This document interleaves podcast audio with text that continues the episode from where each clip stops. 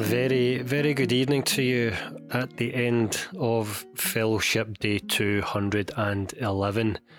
The clock's about to strike five, and um, I am. What's the technical term for this? Burst. Absolutely burst. Um, tired in a, in a good way, in a very, very good way. It has been a very productive day here on the Fellowship. We opened Mondays as we always do with our safety team briefing. Good way to you know revise a lot of the safety information that's important, but I dare say can be easily forgotten because, quite frankly, it's boring, but it's absolutely critical. We must know this. But it's a good way for everyone on a Monday morning to get together and to see everyone at the outset of the week and, and bring anything else to the table that we might have missed in other planning activities.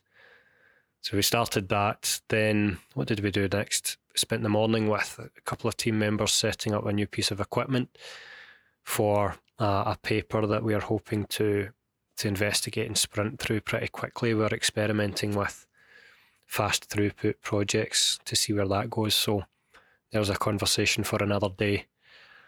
And then I've been in various meetings to facilitate discussions between ourselves and industrial collaborators. Um, you know, to let others in the team lead those conversations rather than me. So that's been nice to watch. And then this afternoon, finishing up with some more lab time for another project, talking to another team member, um, checking some backup and things like that. Wow, wow! I didn't expect to go through that itemized list if you've switched off already or you're hovering over the button to move on to your next podcast, I wouldn't blame you. But anyway, uh, I, I felt that important to set the scene as to why I'm technically and clinically bust at the end of this day. None of that is really what I want to speak with you about today. The theme with which I'll write about and leave you with in this episode is on setting expectations. I'm pretty good at putting myself out there. Uh, modesty hat off, I wouldn't be doing this podcast if I didn't have some ego to carry it forward. I always tried to keep that in balance by realizing when I'm not the expert and when I should just shut up and listen and let others lead. But nonetheless, you know, I'm not so modest as to shut this project away in a drawer and never release it. But setting expectations is a different way of putting yourself out there. And it's one that, quite frankly, exhausts me. Um, because it's a modest form of conflict. It requires uh, a certain level of strategic, well meaning disagreeableness that um, to an extrovert might come across easily, but as somewhat of a natural introvert, I, I find it absolutely exhausting. Uh, and that's probably partly why I'm burst today as well. So many meetings, it's a lot of outgoing, extroverted activity. Let's not confuse introversion for anything else. I love doing this, but the fact that I'm I, I enjoy my own company, I like spending time on my own, I like self reflection. I'm comfortable in my own company. You know, every all those enjoyable social interactions, all the outgoing stuff exhausts me at the end of the day. Um, and so to have part of such interactions as uh, as involving setting expectations, um, it's really difficult but absolutely necessary. Uh, and that's what I'm coming to to speak to you now. Can you tell that I'm tired? My God, how much am I waffling? Compared to normal. I'm nearly five minutes in here, and that might be a full episodes, but now uh, I'm just teeing up the thing that I actually want to help you consider. But anyway, here we go. I'll keep going, see where we get to. Um, uh, so, anyway, in setting expectations, what do I mean? I'm talking about essentially what do you want your your team culture to be? How do you want to positively in the most well meaning sense, uh, push team members to do exactly all of what their potential holds. What is it that each team member is expected to do as a baseline in order not only to help themselves, but to help others around them in the team so that everyone is working together to the best of their potential in the healthiest manner uh, without d- needlessly driving anyone into the ground. It's a point of saying people like us do things like this in the workplace. People like us work in this way in this team. People like us keep records like this. People like us conduct experiments like that. Setting those expectations is necessary so that everyone knows where everyone else stands.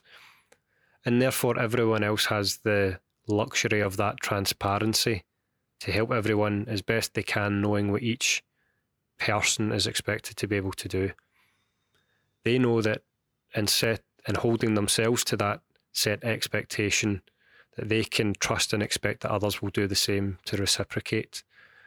So setting expectations helps build a minimum level of trust, helps everyone see that there's this plain, flat, uh, hierarchy free minimum that everyone is on. It's the same wavelength at which we all start. Endless list of analogies for what setting expectations means. It's difficult because, you know, I've found in a couple of occasions that I thought I was being clear about expectations, but then I found myself surprised when someone will come and ask me something or suggest doing things in a certain way that to me feels plainly obvious that that's not how people like us do things in this team.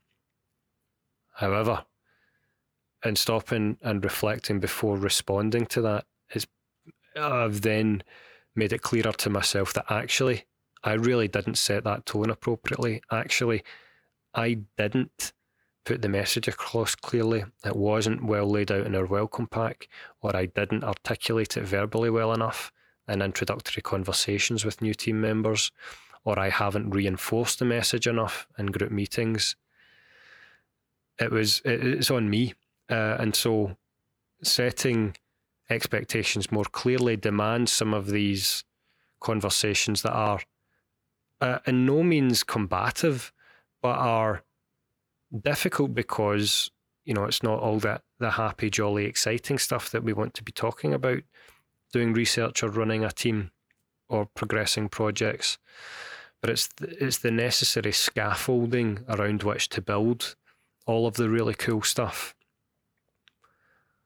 So for you, if you've been brave enough to stick with these rambles for this uh, rather tired episode, then I hope what you've found in some value here is a way to prompt yourself to consider how are you setting the standards, how are you setting the culture in your team? Where, where what page do you want everyone to be on as a starting point? How can you best articulate and emphasize the message of how you want people to bring themselves to your team. We'll see you again soon for hopefully a morning and more vibrant, more sprightly episode of the Reid Indeed podcast. Thanks so much for being here. If you like what you're hearing on the podcast, head over to the website where not only will you find the written blog versions of these podcasts, you'll find my leadership blog series, the Daily Thought series, and information about my book on managing the imposter phenomenon. We also have even more free resources and webinars linked to the YouTube channel. So head on over to dr marc reid.com. That's dr-mark with a C dash R-E-I-D dot com. Thanks again for listening.